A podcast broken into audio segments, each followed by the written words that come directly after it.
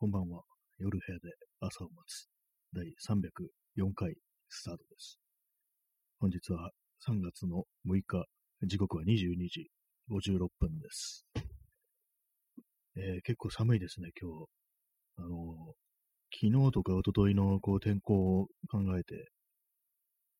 外に出たら結構寒くって、もう昼間のうちから割と風が冷たくって、今もかなり冷えてるんですけども、まあ、今日はあの、一日、一日というほどでもないですけども、結構長時間歩くということを、まあ、久々にこうやってきましたという感じです。どっからどこまで歩いたかというと、えーっと、吉祥寺から、こう、ずっと南の方を目指して、最初多摩川の方まで行こうかなと思ったんですけども、ちょっと距離ありすぎるなっていう感じなんで、国領っていうところがあるんですけども、そこのくらいまで行ってこう引き返すという、そういうことをやってましたね。まあ、最近、まあ、この今年入ってからそんな長時間歩くってことを何度もやってないんで、まあ、割にこう、まあ、体がなまってるっていうのもあるんですけども、まあ、特に最近調子悪かったっていうのもあって、あんまこう、ちょ頻繁に頻繁にというかこう、毎週まとまった距離歩くっていうことがあんまできてなかったんで、こう久々で大丈夫かなと思ったんですけども、まあ、大丈夫は大丈夫なんですけども、結構疲れましたね。割にこう、歩歩くっていうのも結構体力使うっていうか、やっぱりこう、眠くなりますね。こう帰ってきて。当たり前のことですけども。今日あの、まあ、例によってね、業務、業務スーパーによって、大体なんかこう、長時間歩くときって最近なんか、最近でこの1年ぐらい、必ずアイスクリームを買って食べるってことするんですけども、今日はあの、双葉のダンディっていうね、これまあ、あの、チョコモナカみたいなやつです。チョコモナカ、ジャンボチョコモナカみたいなやつなんですけども、その間になんか板チョコみたいな挟んだりみたいな、そういうやつですね。それを買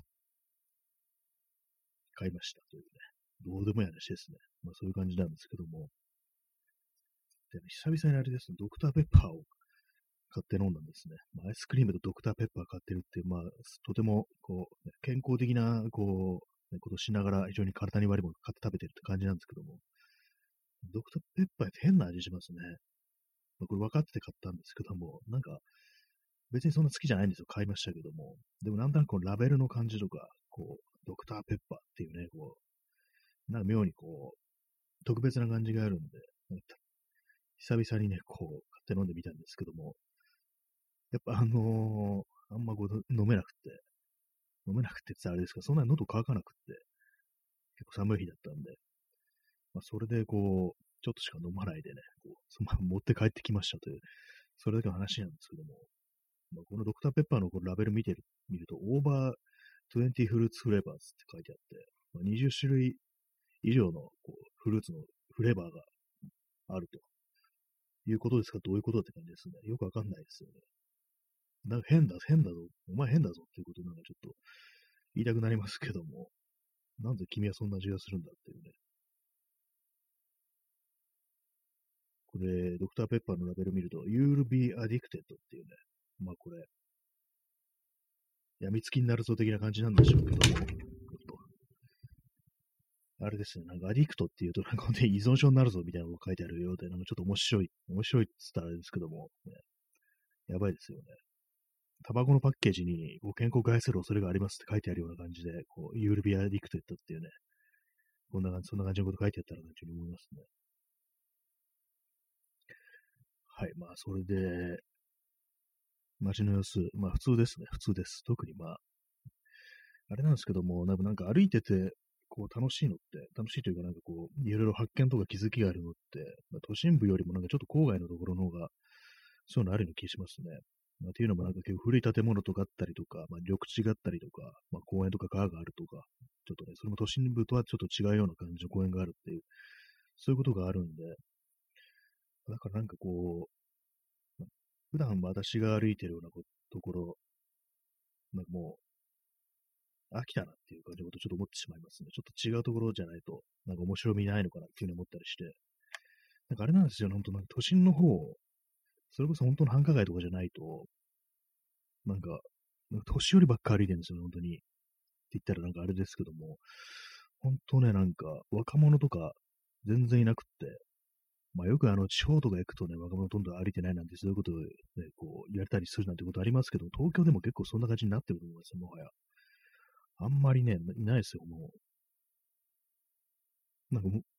なんか本当旧共産圏みたいな、なんかソ連、ソ連末期みたいな感じに思えてきました、なんかこの国。まあ、今日はあの友人とまあ、ね、二人で歩いてたんですけども、今日はもう5、6回、ね、まあ、私が言ったんですけども、あのー、ね、終わりだよ、この国っていうね、ことなんかもう5、6回言ってるような気がしますね。そんな感じでなんかね、こう、まあ私の普段移動するような、歩くというようなところがそういう傾向にあるのかもしれないですけども、なんか本当なんか年寄りばっかりなんですよね。若い、若者ね、いないですよ、本当死んだのかなっていうね。まあ、死んだんでしょうね、多分ね。みんなもう、本当はあの、今のこの状況っていうのは、まあ、少子方なんだけど言われてますけども、まあ、生まれてくるはずだった命というものが、ね、亡くなったという、まあ、それも殺人だぞっていうことをね、こう、まあ、大声で叫びながら、あれ、これから歩いてきたと思います。まあ、そんな感じの旧ね、まあ、ソ連末期みたいな、こう、国国からね、お送りしてるってまあ、ソ連に失礼ですけども、ソ連に失礼っていうのもおかしいですけども、なんか旧ソ連の、本当になんか終わり、末期ぐらいの生活みたいなことについて結構詳しく書いてある本っていうのがあるなんていうことを私がツイッターで、なんか相互の方が、まあそういう本、まあ、すごく分厚い本だけど、これはすごくいい本だみたいなのを言ってる人がいて、ちょっとなんか読んでみたいなって思ったんですけども、まあ、ちょっとどっかにはメモってあってるんですけども、タイトルはちょっと思い出せないんですけど、まあ、そのうち読んでみようかなと思いますね。ねえ P さん、死者の国。まあ、そうですね、本当になんか死者の国って気がしてきました。これはもう、自分はもう死んでても終わりの、ね、光景を見てるのかなと思ったりして、ほんなんか、どこ見ても、なんかまあね、こう楽し、まあ子供とかあれですけども、なんか本当になんか大人とか本当に暗い表情、暗い表情というかなんていうか、あんまりね、なんか本当に楽しそうにしてる人はいないですよね。まあそんな感じでこう歩いてきたという話でした。ね、そぞろ歩きというタイトルでね、お送りしますけども、で、まあドクターペッパーがあんまうまくないという話なんですけどもね、で、今日、まあ、これちょっと重要な情報です。これは、あの、無印良品に行ったんですけども、吉祥寺の。あの、私があの、この放送で何度も何度も勧めてる、足底パイラミスニーカーインソックス、靴下ですね。まあ、これいくつか種類あるんですけども、私よく履くのはスニーカーソックス、まあ、くるぶしだけのやつですね。くるぶしだけのやつ、これ私は非常に重宝してるんですけども、っていうのは私、あの、自転車に乗るんで、で自転車っていうのはもう、あれですよ、あの、ペダルをまあ強い力で踏むんで、まあ、今まで履いてたやつとかだと本当になんか足の裏がすぐ破れるっていうね、そういう感じになったんですよ。でも、本当になんか靴下が一瞬でダメになっちゃうなってこと思ってて、なんかまともなのないかなと思ったんですけども、そのなんかね、こう、最終的な答えとして行き着いたのが無印良品の足底パイル靴下っていうね、いうことなんですけども、これがですね、あの、まあ、どの店舗でもそうだかわからないんですけども、吉祥寺、丸い吉祥寺店では、なんとこのスニーカーソックスは150円で売ってました。今なんかちょっと安くなってるというか、セールというかね、そんな感じで150円です。1足150円です。前私が買った時はあの3足で700いくらって感じだったんですけども、今の1足から買えて150円ですので、もし気になるという方がいたら今すぐ買いに行ってください。まあもう閉まってると思いますけどもね。はいそうなんですよね。これ、いろんな、ね、靴下履いたんですけども、結構アウトドア系のお店とか行って、ウォッシュマンズとか行って、なんかこう、強そうだなと思うような靴下履いてみたりしたんですけど、全然ダメで、あの、ウィグアムっていうね、WIGWAM っていうのありますけども、あの、よく置いてある、あのー、あそこに、あのウォッシュマンズ置いてあるやつで、それもね、なんかね、見た目強そうだけど、本当になんかマッハでね、ダメになりましたね。まあ、そのぐらいその私のがそのペダルをね、漕ぐときに力がね、すごいかかるってことなんだと思うんですけども、それになんかこうビクともしなかったのがこの無印の足底パイルっていうね、あれなんで、結構すぐ破れちゃって困るという人は、まあ、この無印商品の靴下を買ってくださいというね、ことでございます。まあ、まあ、こういうふうにあの私が無印良品のね、こう、靴下を進めるのは、まあ、理由があって、っていうのは私があの無印良品を経営してるんですよ。はい。ね、そういうわけでね、まあ、嘘ついたところで、あれなんですけども、150円はね、安かったね。今日は 4, 4足買ってき買ってきました。まだね、全然あるんですけども、まあ、いい靴下だぞというね、ことでね。このお店なんか結構何回か行ってると、まあ、買う人もなんかどうもいる、いるみ、ね、買っていただいて、買っていただいたって私、無印商品の経営者、まあだからそういう風になるんですけども、ね、こう、まあいいいいぞという話でした。あんまこう無印、無印とかなんか結構、なんか店あると入ってみたりするんですけど、そんなに買ってないですね。あの、文具とか、ボールペンとかは、それ私、あの、無印の使ってるんですけども、まあ、別に理由があるかというと、そういうわけでもなくって、なんとなくっていうね、こう、それだけなんですよね。なんとなく最初にあの無印のペンケースを買ったんで、じゃあまあペンも買うかみたいな感じで、なんとなくその惰性みたいので、こう使い続けてるというか、それだけなんですけども。靴下の話でした。まあ私、あの、靴下はあの無印商品で、T シャツはあのライフマックスっていう、ね、こう無印、無地、無地ですね。無地の T シャツを着てます。これも非常にまあ、こう頑丈だということでね、この際何回か話したと思うんですけども、サイズ感が結構ね、あの、普通のとはちょっと違ってて、若干小さめ作られてるんですよ。私、あのなんか、WXL とか XL を着てるんですけども、その普通のとなんかより、他のなんかこのギルダンだとか、まあ、ユナイテッドアスルとかそういうのよりなんか若干小さめ作ってあって、その若干さが絶妙なところがあって、ここだったらなんかちょちょっとこのね、XL だとでかすぎるなっていう、なんかちょっと不格好になっちゃうなっていうのがなんかこのライフマックスだと割とこう、合ってるような感じがするっていうね、そういうところなんで、もし既存のなんかこう、無地 T シャツでなんかサイズがなんかしっくり来ないという方がいたら、こう、ライフマックスというね、メーカーのがあるんで、ね、買っってみてくださいという話でした。私はこれいつもあの、ネットで買ってますね。前はあの店舗とか置いてあるお店あったんですけども、あの、代官山に T シャツのお店があったんですけども、そこがなんかなくなっちゃって、それからあの、まあ基本的にネットで買うようにしてます。3枚ぐらいなんかまとめて買うことが多いですね。はい、T シャツの話でした。ね、この放送ではあの T シャツはライフマックス、靴下は無印商品で、スニーカーはあのクロムインダストリーズというものを進めている感じなんですけども、で、あれですね、パンパンツがあのコロンビアのチタニウムとかをね、進めてるって言ったらあれですけど、なんか私がよく履いてるというね、それだけです。まあ別におしゃれではないですね。おしゃれではないですけど、なんかこう長く使えて丈夫であって、なんかサイズとかがちょうどいいっていう、まあそれだけの理由ですね。はい。ねまあそういう感じで、ね、はい、あ、P さん、ライフマックスは10オンスヘビーウェイト T シャツが XL までしかないんですよね。XL だけど ML のサイズ感なのが残念。ああ、なんか一番ね、ありますね。すごい厚いやつ。ちょっと特殊な感じの10オンスのね、めちゃくちゃヘビーなやつで。普通7.2オンスとかですからね、ヘビーウェイトっつっても、そこをなんか大幅にこうアップした10オンスのヘビーウェイト T シャツがあるっていう。XL までしかないんですね。私それ買ったことないんですけども、確かになんかそんだけヘビーウェイトだと、まあ、クソでかいのがなんかこうね、着て、なんかちょっとラッパーを気取ってみたくなるみたいな、そんなのもあるんで、ちょっとあれですね、WX ぐらいまであってほしいっていうところはありますね。まだ、あ、でもサイズ感、XL でもまあ ML のサイズ感になっちゃうんですね。ちょっとね、若干小さめですからね、ライフマックスっていうのは、普通の他のメーカーとかと比べると。ちょっとあれですね、なんで、なんなんでないんですかね、WXL。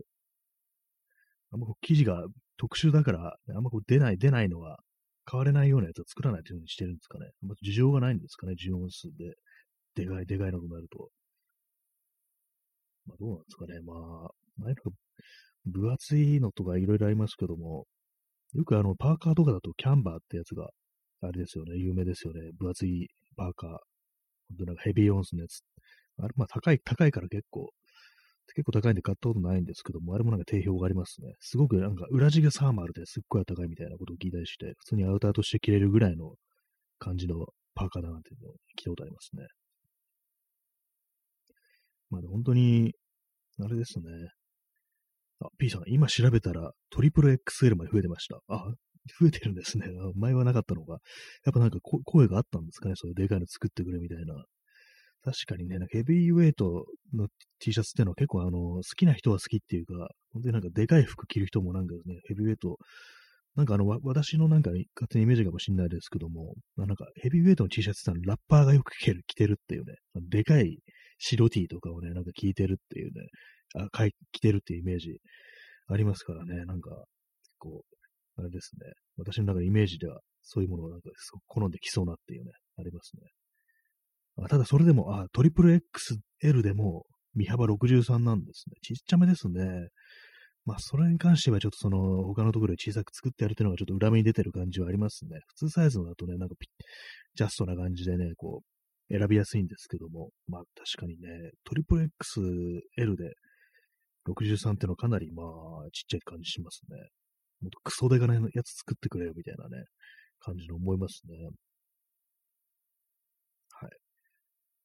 で、今日はあの、まあその、また無印の話戻るんですけども、なんかスタンドカラーのシャツ、ちょっと寝る素材っぽいやつが置い、なんか990円とかで置いてあって、まあ、全部、全部、なんか、2000円ぐらいしてたはずだから、なんか全部下がってんなみたいな思ったんですけども、なんかそれが全部あの、からし色っていうんですかね、マスタマスタードっていうんですかね、それで、それのスタンドカラーのシャツで、あ、人気ないのかな、この色っていう風に思ってしまいましたね。一瞬なんかちょっと買おうかなと思ったんですけども、あんまそのからし色の服とか着たことがないんで、どうこう、ね、着ればいいのかわかんなくて買いませんでしたね。結構シャツも、私シャツはあのなんかあの無印良品の XL をね、よく着てますね。で、無印ってあの XL でもね、少しちっちゃいんですよ。まあさっきあの T シャツ、ライフマックスの T シャツ少しだけ小さめに作ったのがいいなって言いましたけども、なんかね、こう、なんか違うんですよ。ね、あんまこうジャストの感じがしないですけど、ちょっと窮屈に思えるような XL の割になんかでかく着たいんだよなっていうふうに思うんですけども、はい。ね、そういう感じです。なんかほんと、シャツってのものね、サイズ難しいですね。なんか昔あのギャップで買ったシャツが、なんか XL って書いてあるんですけども、ギャップの XS は、えー、無印の XL と同じぐらいの大きさっていうね、わけのわかんないね、なんかサイズ感なんですよね。ほんとなんか、同じなんかね、違う表記でもなんか全然なんか、こう、サイズ感違うっていうね、ありますからね。XS と XL が同じ大きさなのかよって思いますけども、なんかギャップ、ギャップってなんか結構読めないところあって、なんかクソでかく作ってある時もあれば、クソ小さく作ってあるみたいなのがあったりして、前の昔なんか G ジャン買った時、XS って書いてあるんですけども、これどう考えても M サイズだよね、みたいな、そんなありましたからね。結構謎な感じで、ね、私その XS の G ジャンはなんか、友人にあげあげましたけども、着ないんで、もう痩せてる頃、若い頃痩せてる頃はね、着れたんですけども、余裕で。余裕ってこともないですけども、若い時でもちょっとタイトな感じだったんですけども、もう今ね、太ってね、無理だったんで、もう普通に友達にあげちゃいましたね。もう、もう絶対着れないっていう感じになったんで。えー、P さん、ジャパンフィットという日本法人の要求が悪い。ああ、まあ、確かに、ちっちゃく作るってありますね。なんか日本企画みたいな感じで。ね、同じサイズ表現は同じなんだけど、こう、着た感じ全然違うっていうね、ありますからね、いろんなところでなんか日本企画になったりして、なんか、ちょっとあれですよね、なんか、やっぱ日本企画っていうとなんか偽物みたいな感じがしちゃったりして、結構なんかね、あの、靴とかも日本企画でね、わけのわからんもん出すっていうのがあったりして、あの、ダナーとかでありましたね。ダナーの、ダナージャパンでなんか、なんかちょっと変な感じの出てんなと思ったら、日本企画ねみたいなのがあったような気がするんですけども、まあ実際の品質みたいなのわかんないですけども、やっぱりなんかでもそういう、基本的に武骨なものを求めてるのになんかこうシュッとしたもの出されてもな、みたいなね、ことはなんか結構思ったりしますね。はい。あの、服の話です。そんな服買ってないですけどもね、もはや。で、まあ最近あのなんかちょっと痩せたということもあって、昔の服が着れるようになったんで、まあ、はい。そんだけです。まあ、もうなんか本当に、あれですね、見てみる、あんまこう自分は服を持ってないなっていうのがあったりして、あれなんですよね、あの、やっぱ自転車に乗ると、まかつ、あの、結構その私、でかいバッグを持ってるんで、このやわな感じのアウターだと、その、ストラップと擦れてなんか毛玉ができるんですよね。私 T シャツもなんかね、全部こう、まあ黒い T シャツばしかね、持ってないんでね、わかんないと、わかりにくいとは思うんですけども、全部な毛玉ができてるんですよ。そのストラップと擦れる部分に。なんかそういうのもあって、結構その、弱弱めっていうか、その繊細な生地のね、服ってものあんま着る気がしないっていうね。ウールとかはね、なんかほんで、その辺の場所がなんかほんとマッハで毛玉になってしまいそうなんで、だからもうナイロンとかもう、重め、重めのコットンみたいなね、やつしかね、こう、選べなくなってるっていうの、そういうのありますね。あんまこう、洒落た感じのドレッシーな服ってのはね、基本的になんか無理っていうになってますね。本当になんか足とかでまくりますからね、普通に自転車乗ってると。まあなんかね、そういう感じで、こう、まあ自分のね、こう行動、まあ自転車とかに服装が左右されてるっていうのは大変大きいですね。靴とかもね、本当になんかストラップにスパッとはまるような、まあペダルにストラップついてるんですけども、そこにちゃんとフィットするようなね、靴じゃダメなんで、自転車乗るときはあの、ハイテクスニーとスニーカーとか履けないですからね。今日もまああの、自転途中まで自転車乗って、で、駐輪場止めて、そこから歩くってことしたんですけども、いつも履いてるね、こうスニーカーだと、そのペダルのストラップにはまらないんで、だからもう靴をも、自転車用の靴とね、歩く用の靴をなんかね、持ってってね、途中で履き替えるってことしましたね。まあでもなんか本当に歩く用には歩く用の靴じゃないと、本当なんか疲れて、あれなんで、まあ、特に今あんまこう足に合ってない、その、自転車用に履いてる靴がまあ足に合ってない感じなんで、あんま長時間歩くときついなっていうところなんでね、あれなんですけども。はい。今日は服の話をしてますね。散歩の話と服の話っていう感じでね。まあ、散歩、散歩そうなんですけども、まあ今日ワークマン寄ったんですよね、ワークマン。ワークマン結局何も買わなかったんですけども、やっぱりなんかいろいろなんかアウトドア系のグッズとかも置いてあって、ちょっとね、あの、洒落た方向になんか舵を切りつつある、ね、それをなんかちょっとね、危惧されるな、みたいみたいな、ね、話をしたんですけども、なんかね、こういろいろ置いてありますね。私、寝巻きのズボン、もう今限界のスケスケの感じになってるね、綿のズボンがあるんで、寝巻きにしてる。なんかないかなと思ったんですけども、結構まあ大体その丈夫な服っていうか、まあそのアウトドア用の服か、まあそれこそ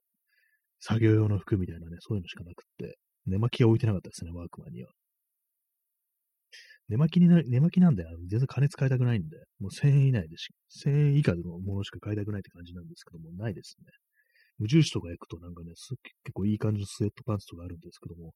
まあまあするんですよね。もう3、4千円するんで、なんか寝巻きにそれはな、みたいな感じのこと思って、まあ結局買ってないという、そんな感じですね。寝巻き結構難しいかもしれないですね。あんまこう、ね、お金払出す気になれないし、寝るときだけなんですからね。本当にね。よく昔のなんかハリウッド映画とかね、アクション映画とか見ると、そのマッチョな主人公が全裸で寝てるっていうシーンがなんかたまにあったような気がするんですけども、あれどうなんですかね。全裸はさすがにちょっとって思いますよね。汚いですよね。まあ、あのなんか布団のシーツとかに、あの、ちょっとまあ、オブラートかぶせますけど、コーゲートがね、直で接触するぞっていうね、肛門だろうって感じですけども。ね、そういうのありますからね、あれよくやるなと思います、本当に。よくなんかね、世の中裸族と言って、なんか家ではね、誰もいないときはあの全裸で過ごす、ね、人がいるっていうふうに言いますけども、やっぱり気になるのはそこですよね。椅子とか座った時とかね、もう接触してるよね、みたいなね、こと思ったりしてね、犬とか猫だとね、そんな気にならないのに、動物だと気にならないのに、人間がなんかそういうとこで接触してるとね、まあ、人間の毛がもさもさ生えてないですからね、よりなんか直の接触のリスクが高いというね、濃厚接触のリスクが高いってことがあるんでね、気になるっていうのありますか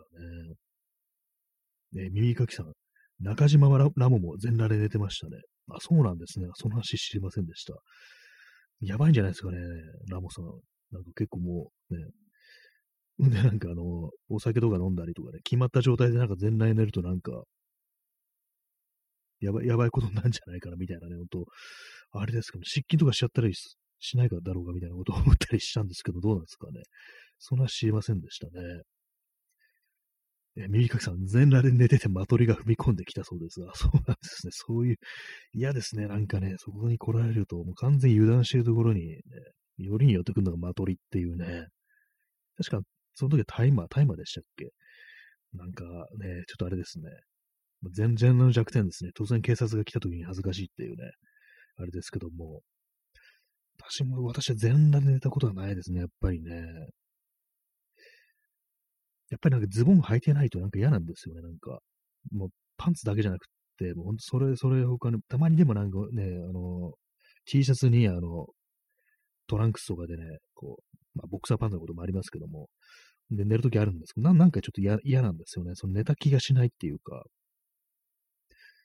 なんかね、あの、膝が、膝から下が露出してるまあでも夏とかも、夏とかね、まあ普通にあの、ハーフパンツみたいなの履いて寝るときありましたけども、なんか汚い気がするっていうね、私にとってその布団という場所がなんか神聖な場所であるみたいな、のがあったりして、割となんか清潔に保ちたいみたいなのあるんですけども、でもなんかその、マイン、メンタル的になんか調子悪い時はね、布団が汚れるっていう、そういうのがありますね。えー、耳かきさん延長して延長します。ね。もう一瞬でもう、こう、決めるという感じのスタイルですけども、ね、これなんか物の話っていうのは結構話しやすいっていうか、ね、最近なんかこう、元気がなく、あん昨日とかおとととかなりダウナーな感じの放送になってしまったな、みたいなことは自分で思ったんですけども、こう久々になんかこう、対面でね、直で、直で友人と会うとなんか多少元気が出るっていうか、今度気分転換になるなって感じで、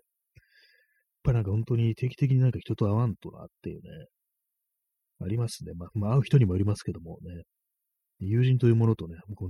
定期的に会うっていうのはまあ大事だなっていうことはまあ思ったりしますね。全然まあその調子が変わってくるというか、本当になんか、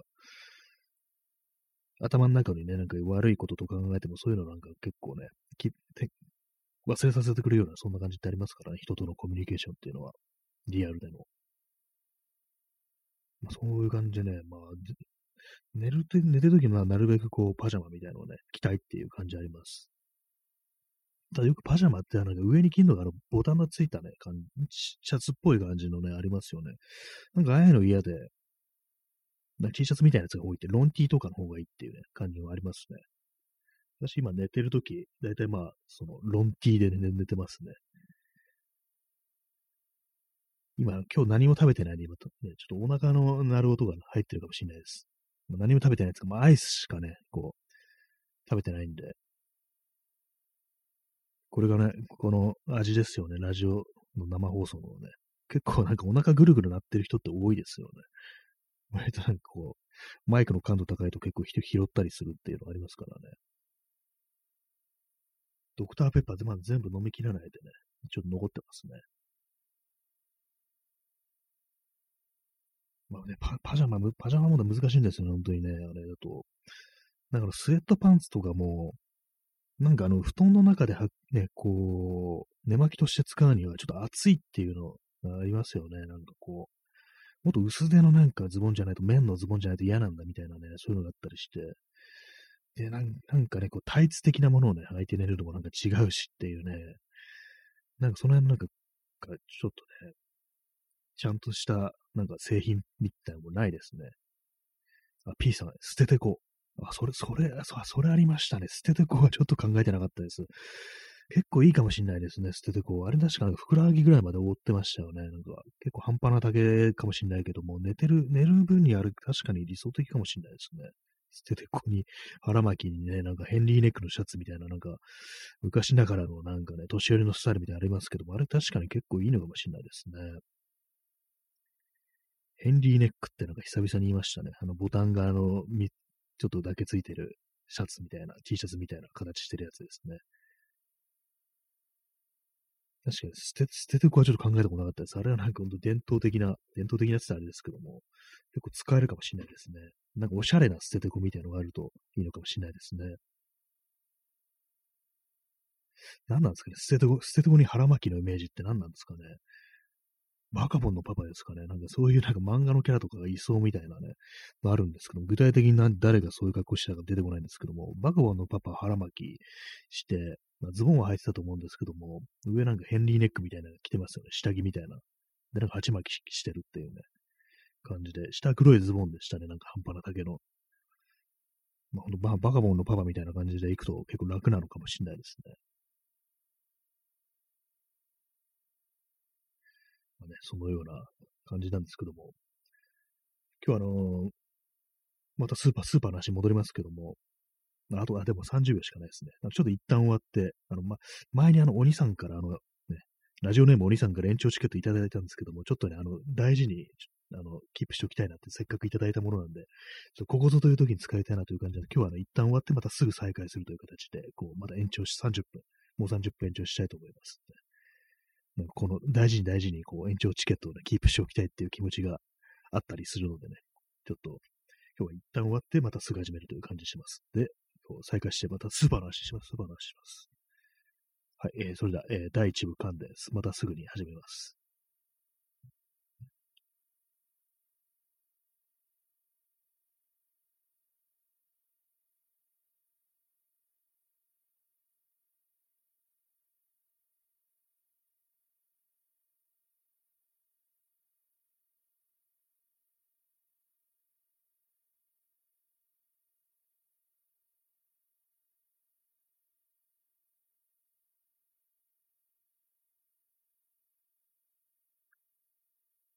えー、第2部、開始です。ちょっと今一応告知します。ツイッターに。ハートレーンありがとうございます。まあ、スーパーに寄ったんですよね。スーパーで、あの、メルカリのなんかサービスメルペイっていうのがあるんですよ。まあ、要は、キャッシュレス決済ですね。私なんかそれに利用できるようにしてあるんですけども、今まで1回しか使ったことなくって、でそれもなんかポイントがなんかつくからみたいな、ポイントが戻ってくるみたいな、そういうのがあったんで、一回使っただけなんですけども、今日行ったスーパーで、そのメルペイを使うと200円戻ってくるみたいなのがあったんで、それ、それであの、買いました。あれを、あの、オリーブですね。オリーブ、種抜きオリーブを買いました、久々に。私これ結構好きで、なんか本当に、ね、こう、バクバクいけるような感じなんですけども、それを買いましたという、まあ、それだけの話ですね。ああと、サイ、サイ、三ツ矢サイダーを買いました。三ツ矢サイダーのなんかあの、クラフトコーラみたいのが出てるらしく、で、それがなんか昔ながらの、なんかのコーラ飴の味がするっていうね、ことでなんか、それ前聞いたんですけども、それもあったんですけども、ちょっとなんかね、あの、気分的に、そのドクターペッパー飲んだ後だったんで、なんかその色のついたやつよりもなんか透明なやつにしたいと思う形で、あの、三ツ矢サイダーを買ってしまいました、普通の。まあ、その、今度、その、クラフトコーラ飲みたいと思いますけども、まあ、クラフトコーラってなんか最近よくありますよね。ペットボトルのやつ。一般に売ってるとこもありますけども、私前飲んだのがなんかサントリーだったかななんかサントリーのやつって。で、なんか、まあ確かに、その香りとかフレーバーの感じはクラフトだなって感じで結構特殊な感じしたんですけども、甘みっていう点ではね、ちょっと微妙でしたね。味というか、うん、なんか、それもなんか結構カロリーがなんか低かったんですよ。なんか、裏の表示見たら。らもしかしたら人工甘味料とかな、の、なのかもしんないです。結構ね、やっぱそれだけ全然味違いますからね。最近たまになんかその人工甘味料でね、使ってるっていうの大々的に書いてなくって、普通のなんかね、あの、え加糖ブドウ糖液糖っていうものを使ってるみたいなね、感じのことをね、書いてるのありますけども、やはりなんかそういう罠ありますね。うち今日ね、気づいたんですけど、あの、三ツ矢サイダーの梅、梅あるんですけども、梅フレ、梅味のやつね、梅サイダーみたいなのあるんですけども、それはあの、やっぱあの、その人工甘味料でしたね。前ね、買ってなんかね、なんかちょっと味違うなみたいな他のサイダーのもね、いろんなフレーバーありますけども、桃とかね、それと比べてなんか味違うぞみたいな思ったんですけども、やっぱりその人工甘味料でしたね。まあ、ただ、その梅の、梅のなんかね、その酸味みたいなもの結構ごまかせてる感じで、まあ、あんまカロリー取りたくないっていう人には、その、水サイダー梅は結構いいかもしれないですね。あんますごくそうなんですよ。気にならないっていう、その、人工甘味料の変な感じが。そのクエン酸とかにいっぱい入って梅の酸っぱい味がするんで、その辺が比較的こう、あんま気にならないで済むっていうのがありますね。まあ、ただそんな気分でもなかったんで、普通のサイダーを買ってしまいました。ね、まあ、体に悪いもんばっかり食べてる感じです。またちょっと、またね、ちょっと気持ちがまた荒れ始めたんでね、なんか食生活がね、こう、やばくなってますね。気が狂っていますね。やばい食生活、緩慢な自殺ですからね。ほんとそんな感じにちょっとなりつつありますけどもね。ほんの数日前までは割となんかちゃんとね、こうしてて。まあ、ただ、あの、アスケンの記録はなんか欠かしてないですね。アスケンはちゃんとつけてます。まだあの、やばいぞとかそんな言われてないんで、カロリーコントロールはなんか、まあ、ギリギリできてる感じで、まだお前死ぬぞみたいなことは言われてないんですけども、アスケもなんかあの、なんかね、女の人がなんかいろいろアドバイスくれるというね、ね、こう、イラストのね、女の人のがね、こう、ナビゲーターみたいなのが出てきてね、今日はカロリーが少なめでしたね、大丈夫ですか？みたいなこと言ってくるんですけど、前のもなんか一定のなんか敷地を超えるとなんかやばいのが出てきて、お前死ぬぞみたいなこと言ってくるっていうね、そういうのあったら面白いなと思うんですけど、もしかしたらいるあるのかもしれないですね。そういうサービスですね。実装されてたりしてっていうね。あまりにもやばいのをね、こう、記録し続けると、本当になんか、ね、急になんかキャラクター変わって、全然違う人が、違うなんかヤバめのなんかね、こう死神みたいなのが出てくるっていう、そういう感じになったりするのかなっていうふうに、そんなになったら面白いですね。まあでも今回アスケンが、1月のなんか9日ぐらいからね、つけ始めて、記録し始めて、まあ結構長く続いてますね。だいたいまあほんとすぐ嫌になっちゃうんですけども、まあまあ続いてるって感じですね。まあ、普通、普通そのぐらい当たり前続くぞっていうことなのかもしれないですけども、普通の人はね、こう、ね、私みたいに異常な食生活を送らない人間は、割とちゃんとそういうものが続くんだのかもしれないですけども、私はなんか全然こう、気合入れて痩せようとか持ってる時しかなかなかこう気合、ね、記録できなかったりするんですけども、今はあんまそういう感じでもない割には記録できますね。はい、えー、アスケの話でした。スーパーの話からアスケの話へって感じですけども。なんかでも、こうあれですね、その、無印とか行ってなんか、こう、靴下150円安いって思ってなんかちょっと気分が上がったっていうか、なんかね、久々にあの、店舗でこう、物を買うっていうことをすると、ね、あの、まあ、食べ物とかじゃなくて、飲み物とか食べ物飲み物とかじゃなくて、なんかそういう服みたいなものを、まあ、服っても靴下ですけども、なんかそういうことするとちょっと気分変わるなみたいなこと思いましたね。えー、P さん。明日剣、あ ASS、ケツですね。で、剣、K-E-N、人の名前っていうね、明日剣っていうね。なんかそういう名前のなんか、ミュージシャンとかいるかもしれないですね。明日剣っていうね。すでにいそうな気がしますね。明日っていうね。ASS。AS、ね、我々っていう意味の AS と、ケツっていう意味の ASS、同じような発音で全然違いますね。あ、我々は US ですね。全然違うわ。AS だと as ですね。何々としてっていう。全然今間違えましたけども。まあなんかそんなね、もう、as という話でした。はい。何の話なんでしたっけ？えー、あ、そうです。なんか物を買うっていう、店頭で物を買うというね、ことがあるのは少しなんかこう、気分変わるみたいなのありますね。今、ちょっと今、あの、バッテリーがやばいんで、ちょっと今日は充電してないんでね、あの残りこう20%をね、切ったんで、あの、モバイルバッテリーで充電します。いつもこう座ってね、こう、ラジオやってるとところからは、あの、微妙になんかのコンセントから遠くって、まあ、パソコンの USB ボタンにつなげばいいんですけども、なんかそれもなんかちょっとめんどくさいんで、あの、モバイルバッテリーで充電します。たまに寝床でもね、なんかこう、あれなんですよね。ちょっと雑音あります。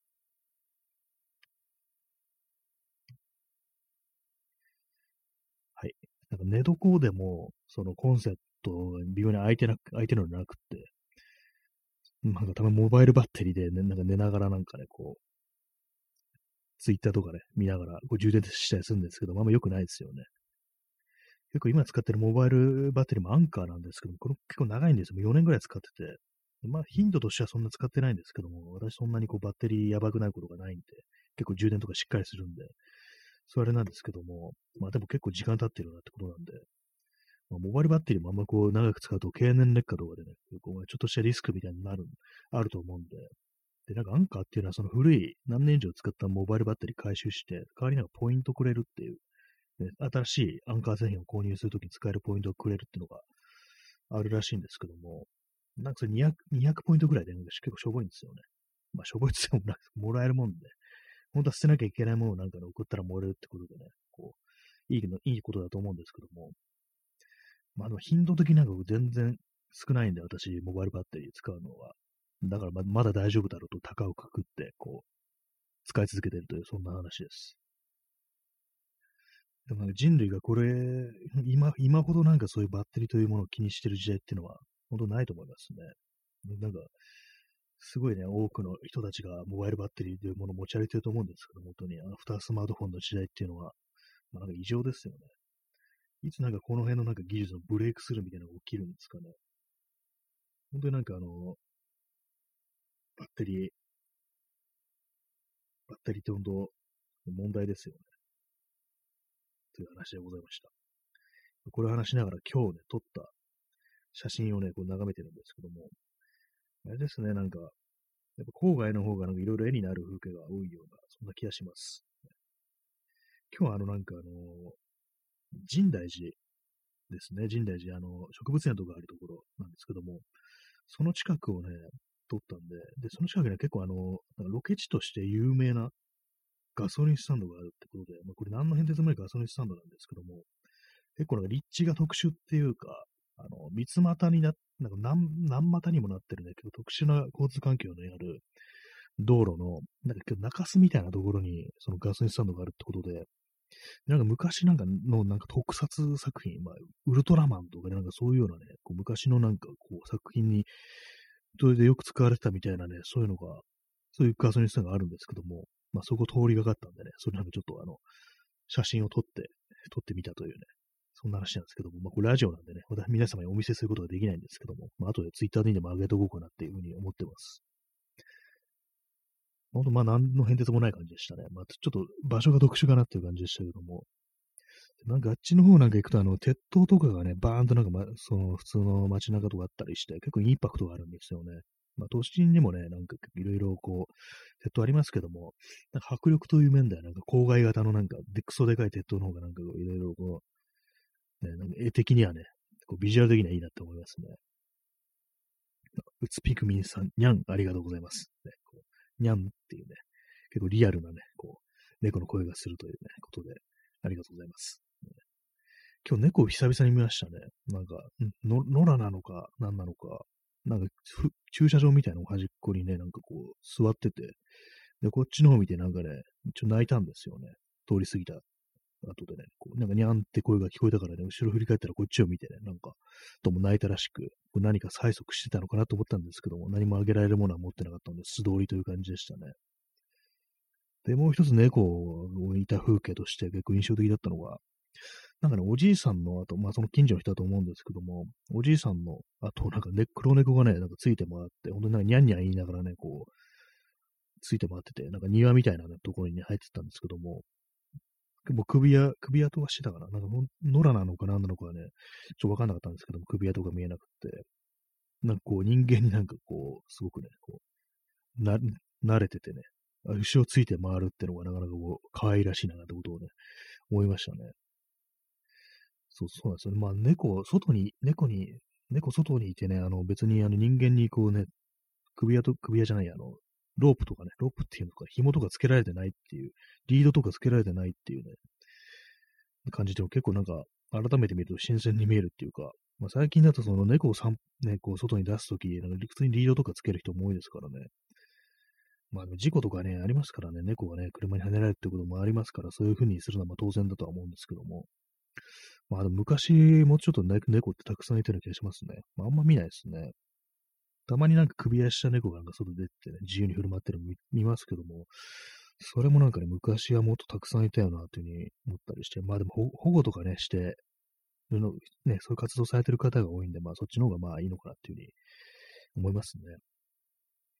まあ結構その外で、ね、暮らすということにはま危険が多いっていうね、ことなんで、ちょっとなんか鼻水ができたんで、ちょっとティッシュ拭います。不意になんか、別に花粉症とかじゃないんですけども、不意に鼻水が出てくることありますね。はい。鼻水の話でした。鼻水のこと鼻水っていうね、同級生がいましたね、そういえば。まあ、単、単なるアクセントの違いなんですけど、私は鼻水っていう風に言いますね。鼻水っていうね。なんか結構、鼻水っていう風に言うと、景気が、景気がいいようなね、なんか、あの、ノーズじゃなくてフラワーの方に聞こえるっていう感じしますね。はい、今、あの、パソコンがスリープ状態に入りそうだったんで、えー、キーボードをね、叩いて、元に戻しました。ドクターペッパー飲みます。あんま好きじゃないけど。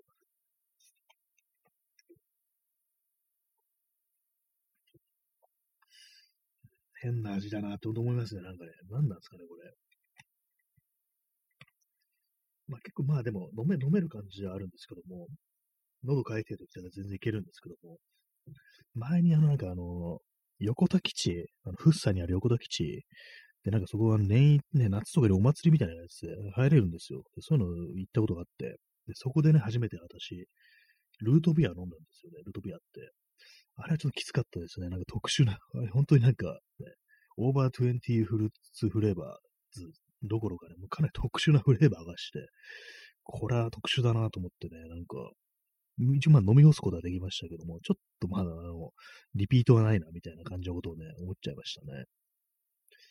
なんかよく湿布とかね、歯磨きとかね、ありますけども、なんかあの、クレイジーケンバンドの、なんて曲だった？アメリカンドリームっていう曲で、歌詞で、あの、歯磨きみたいなルートビアっていうね、そういうフレーズがあるんですけども、なんか、ルートビアと聞くとその曲を思い出しますね。歯磨きみたいなっていうね。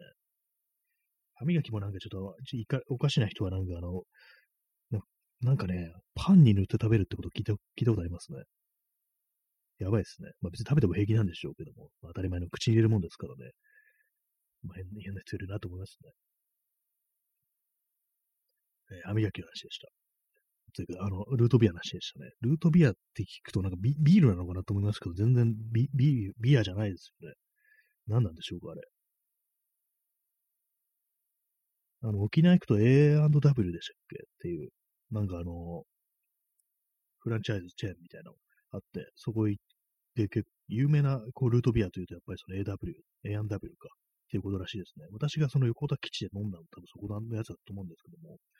一般的にルートビアってあんまりこう、そ、その辺で売ってるもんではないなんていう話を聞いたことあるんですけど、どうなんですかねなんか見たことあるような気がするんですけども。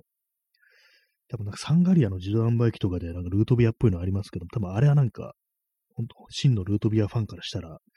違うっていうような感じなんですかね。あれもなんかルートビアっていう名前がついてたと思うんですけども。まあ、いろんなありますね。結構なんか傾向としてドクターペッパー系とルートビア系と、まあ、コーラから派生したわけのわからんものっていうね、なんかそんなイメージあるんですけども、あの、コーラといえばあの、台湾のコーラで、ちょっと名前、読み方、なんか、へ、黒、黒なんとかっていうね、ありますけどね、ヘイ、ヘイなんとかっていうね、コーラあって、それはあの業務用スーパーとかで結構あるんですけども、あれもなんかドクターペッパー系のね、飲み物で、サルサパリラとかいうね、なんか英語、英語名だとサルサパリラみたいな名前がついてたと思うんですけども、なんかその名前で盛り上がっちゃいますね。サルサパリラとか言ってね。まあ実際飲んでみたら、まあ、ドクターペッパー的なあれだなって感じで、まあ、そんな感じですね。なんかあの、ドクターペッパー今飲んだら耳鳴りがしてきたんですけど、大丈夫でしょうか？なんか、特殊、特殊な味でなんかこう、頭おかしくなったのかなって感じですけど。変な味だな。変な味だなって言ったら失礼ですけども。ねでもなんかこう、あれなんですよ、減税ルームで見ると、加糖ブドウ糖液と炭酸、カラメル色素、香料、酸味料、保存料、カフェインって書いてあって、別になんか変なものが書いてあるわけでもないんですけども、その香料がなんか、あれなんでしょうね。なんかいろんなものを、ま、混ぜてね、最終的にこう、ドクターペッパー的なものになるっていうことらしいんですけども、20種類以上のフルーツ入れ歯ってことですからね。謎ですよね。いや今、あの、外で、救急車のサイレンが鳴ってます。なんか一時期そうでもなかったような気がするんですけど、またなんか最近すごく増えたような気がしますね。まあね、まあ、全然まあいい、いい時代ではないなっていうね、悪い時代だよっていうね、感じですけども。まあ、この今悪い時代だよっていうのは、あの、写真家のね、森山大道という人がいて、で、もう一人ね、その、写真家で、中平拓馬というね、人がいたんですけども、そのね、二人がなんかこう、新宿、新宿でなんかね、あのー、機動台と、なんかデモ隊が衝突するみたいな、そういうことがなんか60年代にあったらしいんですけども、具体的に何だったか、安保関係のね、なんかその、反対デモがあれで、結構その機動隊がなんかあの強硬な手段に出たっていうか、それこそ暴力を振るったみたいなことがあったらしいんですけども、まあその時になんかこう、あれですね、その森山大道と中平拓馬が、その新宿の街をね、まあ、写真を撮るためにとかもあると思うんですけども、こうさいろいろね、さまよったりしてね。で、なんかその、深夜喫茶みたいなね、ところがあったらしいんですけども、そこ入って、ね、二人合流して、で、その先にいた森山大道に、その中平拓馬が、ね、発した第一声が、悪い時代だよっていうね、まあ、そういうこと言ったらしいです。私があの悪い時代だよっていうのは、その中平拓馬のことをね、大体思い出して言ってるんですけども、まあ、皆様今の時代が悪いと思いでしょうか？私は悪いと思いますね。はい。悪い時代だよって話でしたね。まあ今日もね、あの、何時間か歩いた中で、本当終わりだよ、この国ってもう5回ぐらい言いましたからね。まあそんなことばっかり言ってる人間なのかというと、まあそういう人間ですね。大体言ってますね。なんかすっきりしてますね。そういうこと言うとね。ネガティブなこと言うと。あと、核戦争の話もめちゃくちゃしましたね、今日はね。本当に打つと違うんかみたいなね、そういう話したんですけども、なんか、あんまね、その、あの情勢とかも、私よく見てないんですけども、たまに流れてくるなんか海外のニュースみたいなの見ると、なんかどっかのどこそこでね、大規模な爆発があったみたいなね、爆撃があったみたいなのがあったりして、で、写真があるんですけども、これキノコ雲みたいに見えないみたいなね、まあでもでかいね、爆発だとね、そういう風になるキノブームっていうのは別に核兵器じゃなくても出るって言いますからね。でもなんか、やばやばいんと違うかみたいなね、こと思ったりして。どうなんですかね。まあ、結構その、いろいろなんかね、いろんな情報がなんか錯綜しててね、それこそなんか工作みたいなのも多分に入ってると思うんで、ネットのね、工作みたいな。ね、ロシアとかなんかすごいやりそうですからね、そういうの。だからまあ、すべてをなんかね、こう、ね、そのまま本当に起きたことだみたいに思えない思えないんですけども、まあでもなんかね、まあその大規模な爆発っていうのはちゃんとしたなんかニュースサイトっぽかったんで、海外の。なんかちょっと気になるなっていうのはありますね。実際になんかあの戦闘というものがどういう形で行われてるかっていうのは、まあ、私もまあ別に調べてないんでよくわかんないんですけども、まあそれでもその、建物みたいなところにミサイルが着弾するみたいな、ね、映像とか、ありますからね。ミサイル、ね、飛んできたら死にますからね。はい、戦争、戦争の話でしたね。あんまこう熱心に追ってはないんですけども、結構なんかそういう政治的なこととか、割となんかこう、ちょっと見てるとしんどくなるみたいなのがあるんですけども、まあ、だいぶニュースって大体もしんどいですからね。よくたまになんかこう、ね、いろんなこう情報が流れてきて、しんどくなるから SNS は見ない方がいいよっていうね、意見ありますけども、SNS に限った話じゃないですよね。現実的に言うと悪いニュースしか入ってこないですからね、基本的に。普通のニュースサイトとか、テレビ見ててもそうですし、もう全部悪いニュースしかないんだから、もうね、なんかそうするとなんか、あらゆる情報をシャットアウトするしかないっていうようなことを思うんですけども、まあ実際そうした方がいいのかもしれないですね。精神衛生を考えるとそのぐらいの感じ言った方がいいのかもしれないですけども、なんか本当にまと、いいニュースとかまともなニュースって本当になんかね、数十年聞いてない気がしますよ。生まれてからなんかずっとそんなニュース聞いてない気もしますけども。嫌ですね。ドクターペッパーもいます。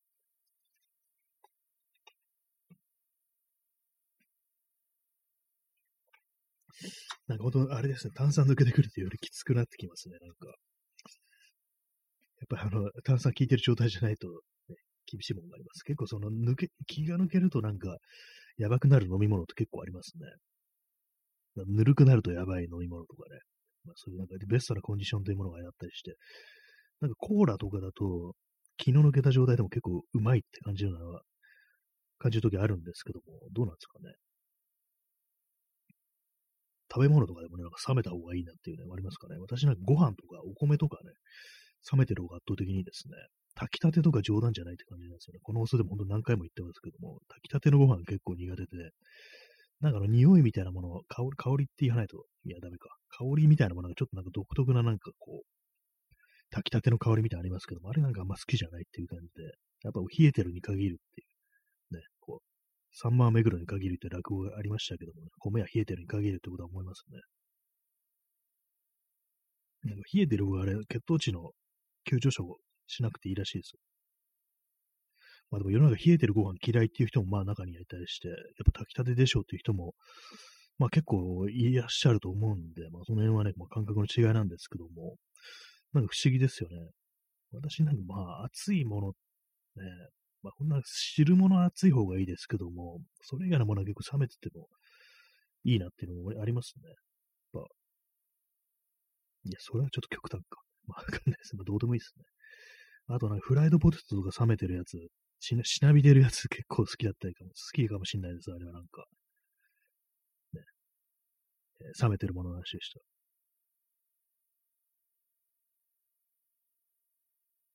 まあそういうね、ところですけど も、まあ、あんまこう、まあ散歩、散歩の話ですね。散歩しちゃった話でした。まあでも結構、あれなんですけども、結構散歩、いかに長く歩くかっていうね、こう、とにね、こう重点を置いてみると、やっぱりあのこの間のね、あの、電話で話しながら、なんか結構長いこと走る、喋るじゃない、あの、歩くってやったんですけども、まあ、あれですね、適宜あの休憩入れていくと全然その、歩ける距離変わってきますね。途中ひ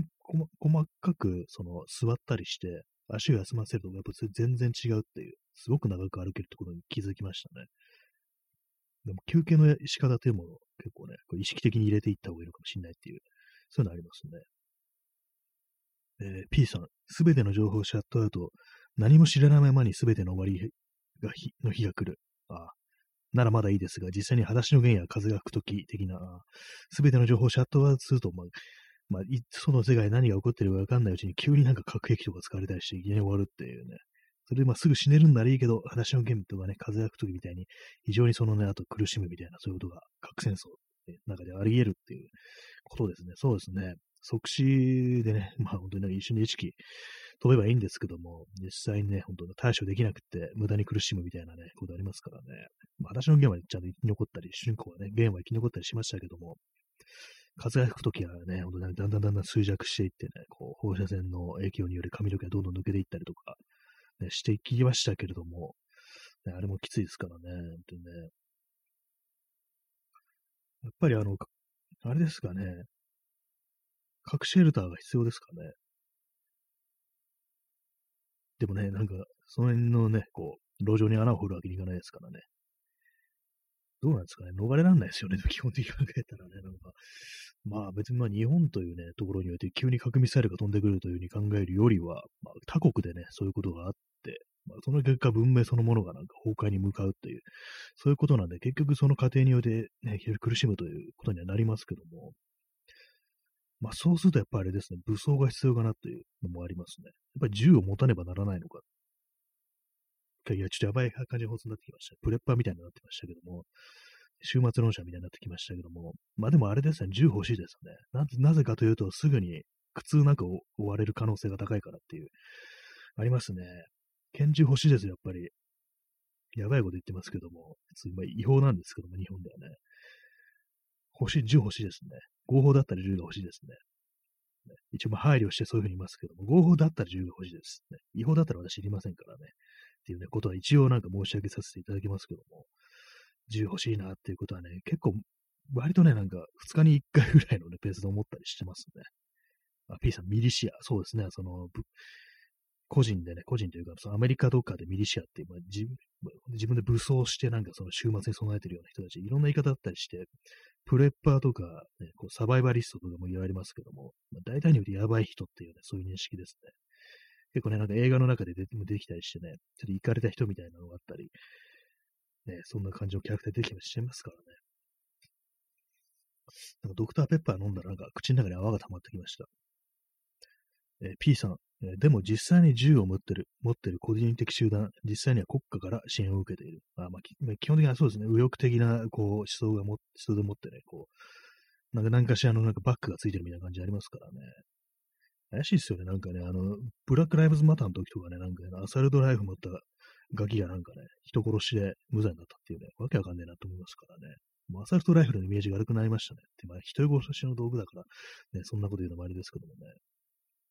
あ、P さん、アゾフ大隊。なんかそれ私なんかよく知らないんですけども、なんかあれですね、ウクライナだったか、まあ、ロシアでしたっけ？なんか全然わかってないんですけども、なんか、どっかの誰かがなんかね、わけのわかんないこと言ってるね、なんか、右翼、外国人の右翼が、日本、日本でなんか、ね、右翼をよいしょしてなんかお金儲けしてんだかなんだか知んないですけども、そういうふうに生きてる人が、なんかその辺のあれとなんかよくわかんない関係があるみたいな、もう全然調べたんでわかんないですけども、まあ、すいません、ね、この、この、そう訴えられたらやばいなって、ちょっと思いましたけども、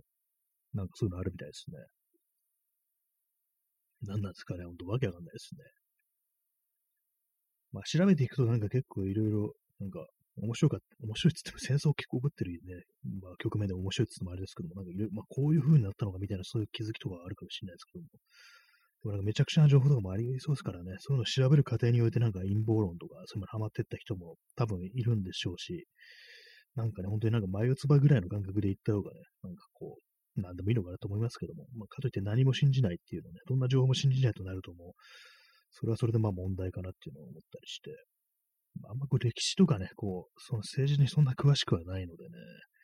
あれですね、結構ふわっとした表層的な理解しかないんで、実際なんかことが起こると実際どうなってんだか、あんまわかんないんですけども、ちょっとアゾフ大隊後で検索し、検索してみようかなと思ってます。はい。まあ、国からね、こう、支援を受けた、こう、やばい、まあ、紙幣ですよね。まあ、そういう感じですよね。まあ、あの、ナチ、ナチの一部もなんかそんな感じだったみたいなのありますよね。確かなんか。国家から支援を受けたならず者ってね、もう最悪ですからね、ほんとね。映画の中の悪役とかそういう感じですよね。そんな感じで、本日、ね、303回かな。まあ、お送りしました。じゃ参りました。えー、それでは、ありがとうございました。